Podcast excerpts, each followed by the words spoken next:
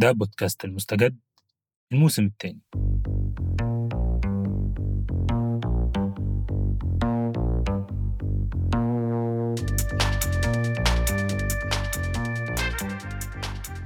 كل حلقة من الموسم الثاني هنكون معاكم هشام إسماعيل ولما رباح وهنتعرف على موضوع جديد.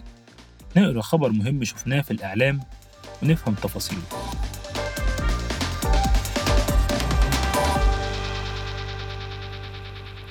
في الحلقة الثانية من هذا الموسم رح نروح مشوار سريع على نهر النيل ونسجل حلقتنا هناك عن سد النهضة. بيتر صحفي أمريكي بريطاني كان في غرفته في الفندق في أثيوبيا قاعد بيفكر في خطوته اللي جاية خلال إعداده لتقرير صحفي عن سد النهضة وعن آثاره السياسية والبيئية على سكان دول المنطقة. وبيسمع بيتر حدا عم بدق على باب الغرفة. يا ترى مين؟ أنا مش مستني حد. أكيد هيك حكى بيفتح بيتر الباب ويفاجأ برجال الأمن الأثيوبي بيدخلوا غرفته ويفتشوها ويصادروا كل المواد والمقابلات اللي سجلها مع سكان بيعيشوا في بلدات قريبة من سد النهضة. غرب أثيوبيا. في واحدة من المقابلات اللي سجلها بيتر كان بيسأل طباخ في مطعم عن استيلاء الحكومة على أراضي زراعية مجاورة لمنطقة السد. عشان الحكومة بعدها تأجرها لشركات زراعية أجنبية. الاستيلاء على هاي الأراضي بيعني تهجير الآلاف من المواطنين الأثيوبيين من أرضهم. بس المهم إنه الطباخ المرعوب جاوب الصحفي لازم تفهم إنه في مواضيع ما بنقدر نحكي عنها. وأسئلتك هاي ممكن تودينا في داهية.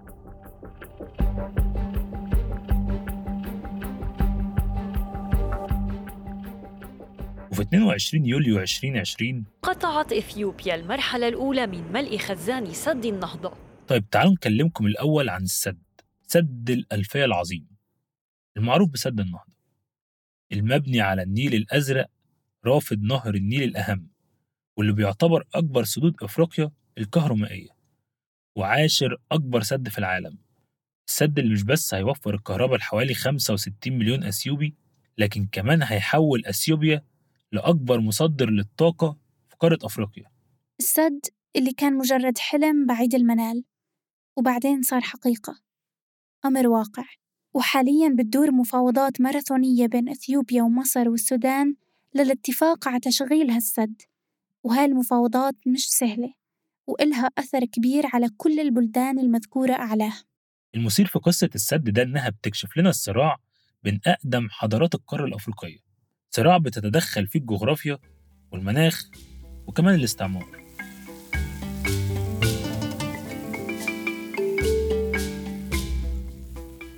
قصتنا مليئة بأصوات من كل نوع عالية زي أصوات المفاوضين وتهديدات قادة الجيوش وتدخلات الوسطاء والمستثمرين.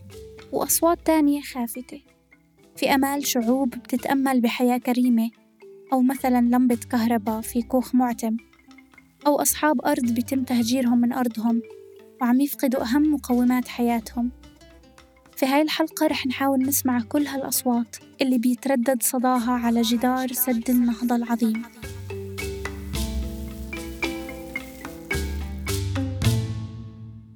أحيانا بتكون قرارات الأمم وتوجهاتها في الحاضر مبنية على تصورات وخيال ناس عاشوا في الماضي. ومهم جدا نستحضر الحقيقة دي وإحنا بنحاول نفهم حكاية سد النهضة اللي بتدور حوالين واحد من أقدم أنهار العالم وبين حضارات من أقدم حضارات العالم برضه. الفلاحين في مصر بيسموا قنوات الري اللي بتجري فيها مية النيل الترعة. كلمة قريبة قوي من تسمية المصري القديم لنهر النيل إترو عا ومعناها النهر العظيم. ارتباط سكان مصر الوثيق بالنيل خلاهم يعبدوه في صورة الإله حابي أو أبو الآلهة. إحنا لما بنبص على حابي في الرسومات أو النقوش على الجدران آه نجد إن حابي شخصية عجيبة فهو رجل ولكنه أيضا له صدر ثقيل. هو ليس صدر امرأة ولكنه صدر كبير إلى حد كبير. له أيضا آه، نتوءة في البطن البطن فيها شوية ارتفاع وده كان رمزين للخصوبة ورمزين للكثرة. ورمزين لعملية الكرم الذي يأتي به نهر النيل. العناية بحابي كانت ركن أساسي من أركان النجاة في العالم الآخر بالنسبة للمصري القديم شو يعني النجاة في العالم الآخر؟ فيه طقس ديني بسموه وزن القلب بيتاخد في قلب الشخص اللي توفى وبينحط على كفة الميزان وعلى الكفة التانية في ريشة رمز العدالة. ولو رجحت أعمال المتوفى الصالحة بينجو. ولو لا بيتم إلقاؤه لكائن أسطوري اسمه عمعموت بيقضي عليه.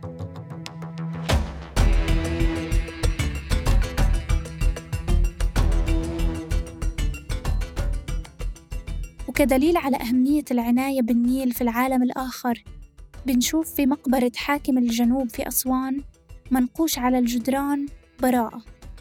مكتوب فيها أنا لم ألوث ماء النهر لم أمنع الفيضان في موسمه لم أقم سدا للماء الجاري. يعني محاولة السيطرة على إله في العموم المتمثل هنا في النيل حاجة خطيرة. ومنع جريان مياه النهر بإقامة سد كانت خطيئة لا تغتفر.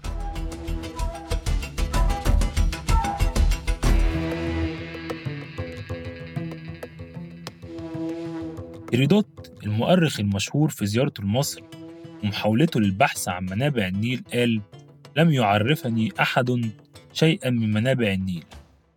واضح إنهم ما كانوش مهتمين قوي بقضية المنبع دي بل إنهم كانوا بيقولوا في ترنيمة من ترانيم الأعياد إن النيل آت من الظلمات. يمكن بسبب التصور القديم ده اللي مش بيظهر أي صعوب تانية متعلقة بالنيل ترسخ في خيال المصريين فكرة الملكية للنيل. اللي بيعتمدوا عليه بنسبة 100% لسد احتياجاتهم المائية. بقايا التصورات دي واللي مع ظروف تانية هنشوفها هتشكل قرارات السياسيين المصريين لحد هذه اللحظة واللي بيصبح فيها سد عند أهم منابع النيل.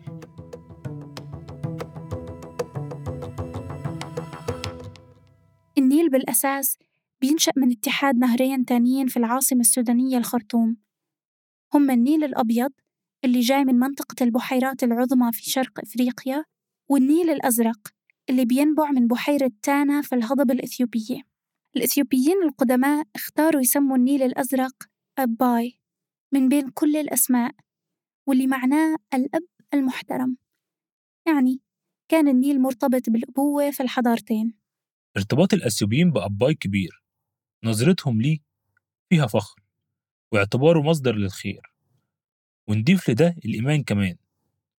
بحسب الرواية الإنجيلية في أربع أنهار بتنبع من الجنة منها أباي النيل الأزرق. التصور الأثيوبي عن النيل الأزرق أهم روافد نهر النيل واللي بيشكل 85% تقريبا من مياهه مش بيخلو من اللوم أحيانا. ده حتى في مثل أثيوبي بيقول العتاب ده تجاه نيلهم الأزرق بإن رغم عظمته مش بيفيدهم الفايدة اللي مستنيينها يعني. لا توجد لدينا كهرباء. تغير لون شعري من الأسود إلى الأبيض وأنا أحيا على هذه الأرض. نحن فقط نستخدم هذا الحطب وبعض الكيروسين للإنارة أثناء الليل. ودي كانت أمنية سيدة عجوز بتعيش على ضفاف أباي. ما شافتش الكهرباء في حياتها. حالها حال 70% من الشعب الأثيوبي اللي عدد سكانه أكتر من 100 مليون. وعشان نقدر نفهم اللي حاصل خلونا نستعرض أهم ثلاث اتفاقيات بتنظم التعامل مع مياه النيل. اتفاقيتين منهم عملهم المستعمر البريطاني والتالتة كانت بين دول المصب مصر والسودان اللي كانوا يدوبهم لسه مستقلين. في سنة 1902 الإنجليز كانوا بيستعدوا لافتتاح أكبر سد حجري في العالم اللي هو خزان أسوان. كجزء من خطتهم لتطوير منظومة الري المصرية عشان يحولوها لمزرعة قطن كبيرة تخدم صناعة النسيج بتاعتهم. وكان مهم جدا عشان الخطة دي تنجح إنهم يأمنوا منابع النيل الأزرق اللي بينبع منين؟ أثيوبيا الدولة المستقلة اللي بيفخر شعبها إنها دولة عمرها ما وقعت تحت الاستعمار. خصوصاً إنه وقتها كانت منابع النيل الأبيض الرافد الثاني للنيل تحت النفوذ الإنجليزي أصلاً. وعشان هيك في 1902 وقعت بريطانيا اتفاقية مع الإمبراطور الإثيوبي مانيليك الثاني واللي بيتعهد فيها بعدم إقامة أي مشاريع في مجرى النيل الأزرق أو نهر الصوبات أو بحيرة تانا. والقصد مشاريع ممكن تأثر في وصول النيل لمصر إلا طبعاً بموافقة مصر. وفي 1906 وقعت بريطانيا اتفاقية مشابهة مع بلجيكا واللي كانت بتسيطر وقتها على الكونغو. الاتفاقية المشهورة والمهمة كمان هي اتفاقية 1929 واللي وقعتها الحكومة البريطانية مع مصر بالنيابة عن السودان وكينيا وتنزانيا وأوغندا واللي بتحدد بشكل واضح حصة مصر من المياه ب 48 مليار متر مكعب ونصف. وبتعطي السودان حق استخدام 4 مليار متر مكعب فقط يعني 48 ونص لمصر مقابل أربعة للسودان. السودان بعد استقلاله كان أول معترض على اتفاقية 29 دي وكان شايفها من بقايا الاستعمار واعتداء على سيادته الوطنية وإنها بتقيد جدا أي مشاريع ري معتمدة على مياه النيل. ممكن يعملها السودان للزراعة في أرضه اللي هي تقريبا 60% من مساحة حوض النيل. وفي سنة 1959 بتوقع حكومة السودان العسكرية اتفاقية مع حكومة عبد الناصر في مصر؟ بتعدل اتفاقية 29 وقتها عبد الناصر كان بيعمل تسوياته مع السودان استعدادا لإنشاء السد العالي. وما إتمام بناء السد العالي اليوم وبرغم ضخامته الهائلة كمشروع من أكبر مشاريع البناء والتعمير في عصرنا إلا إشارة إلى هذا المعنى شعب أعطى للدنيا وللحياة. وشعب سوف يعطي للدنيا وللحياة. شعب يبني كل يوم وشعب يقاتل في أي يوم. يعرف قيمة البناء ولكنه يدرك بعمق وأصالة في نفس الوقت. أهمية حمل السلاح دفاعا عن الأمل في البناء ودفاعا عن تحقيق البناء. وكان هدف السد العالي وقتها إنه يساهم في تغطية احتياجات مصر من الكهرباء.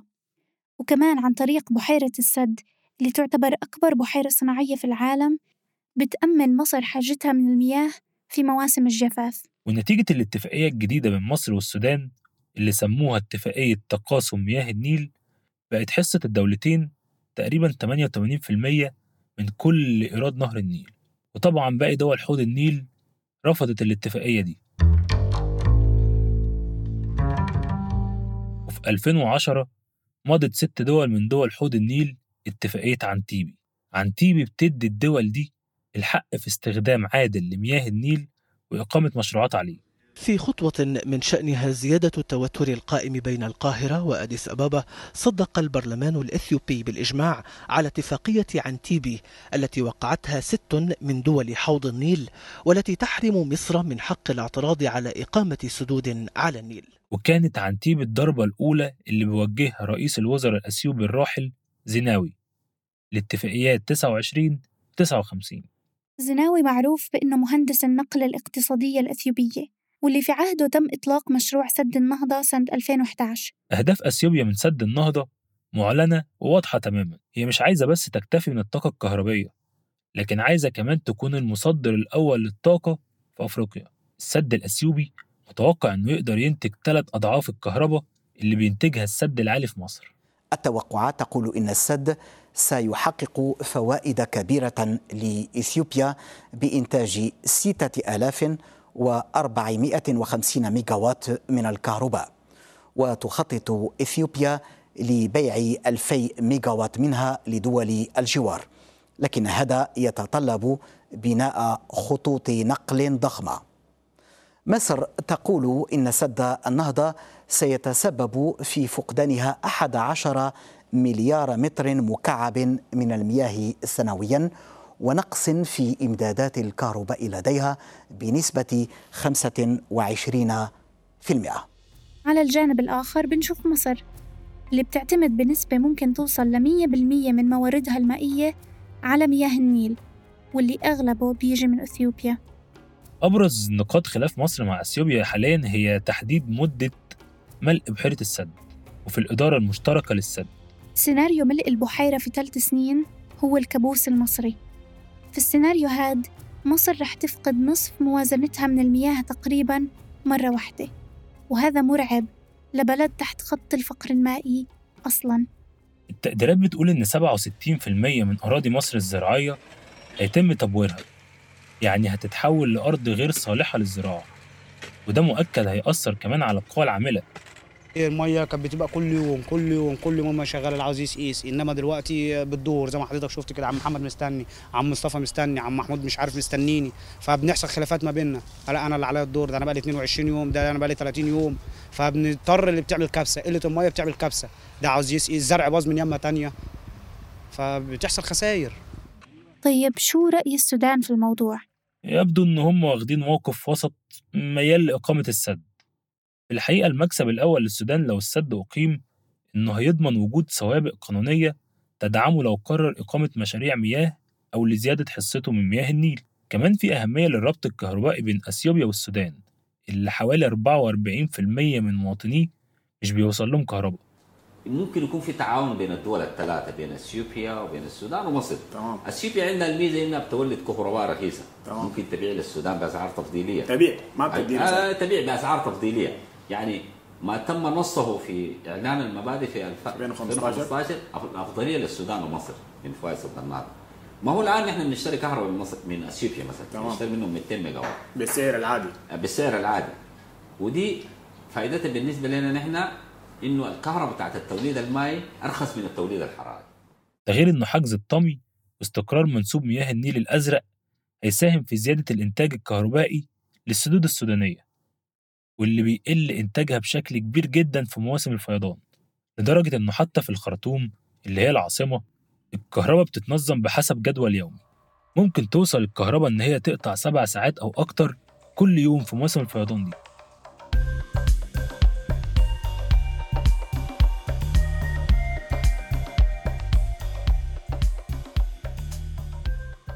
أعلن رئيس الوزراء الإثيوبي الراحل زيناوي بشكل منفرد عن بدء عملية إنشاء سد النهضة في 2011 ومن وقتها دخلت الدول الثلاث المعنية بموضوع السد مصر والسودان وإثيوبيا جولات مفاوضات متعددة.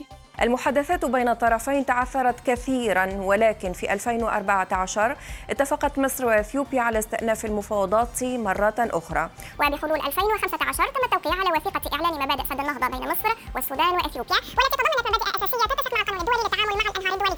بعد عام سنة 2016 أعلنت إثيوبيا أنها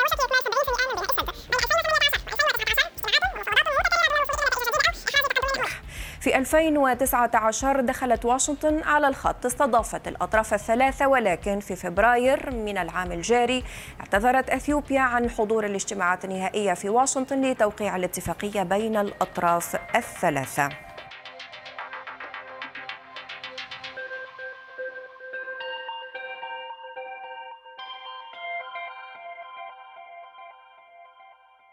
وبناء على تصريحات رسمية سودانية الدول كانت وصلت خلال مفاوضات واشنطن لاتفاق حول أكثر من 90% من المسائل الفنية وده اتبلور في مسودة الاتفاق. لكن مسودة الاتفاق هاي ما وقعش عليها غير مصر. إثيوبيا ما وقعتش لأنها شايفة إنه المسألة مسألة سيادة. النيل الأزرق على أرضنا ومش من حق حدا يجبرنا كيف نتعامل معه. المهم إنه إثيوبيا بدهاش اتفاقيات ملزمة قانونيا فما وقعتش. ولما السودان شاف إنه إثيوبيا ما وقعتش ما وقعش هو كمان وفشلت مفاوضات واشنطن. وفي مايو ويونيو 2020 مصر حاولت تصعد الموضوع دبلوماسيا ورفعت خطاب لمجلس الأمن. بتقول فيه إنه ضروري تمنع أثيوبيا من التعبئة الأولية للسد بشكل منفرد. والسودان ساعتها أيد طلب مصر وأكد إنه لازم الدول الثلاثة توصل لاتفاق والصلح خير يا أهل الخير. لكن أثيوبيا أصرت إنها ليها الحق في استخدام المعقول لمياه النيل وكمان اتهمت مصر بإنها بتحاول تحجم استفادتها من النهر. ثم يبدأ التصاعد في انتشار الأخبار أو الإشاعات ممكن. أخبار عن تصعيد عسكري أو إنه مصر رح تبني قاعدة عسكرية في جنوب السودان وأخبار عن قاعدة عسكرية تانية. المفاوضات مستمرة وشغالة بين البلدان الثلاثة وبرعاية الاتحاد الأفريقي. ده كله بيحصل رغم إن أثيوبيا بالفعل أعلنت عن الانتهاء من عملية الملء الأولى لخزان السد لحوالي 6% من سعة الخزان.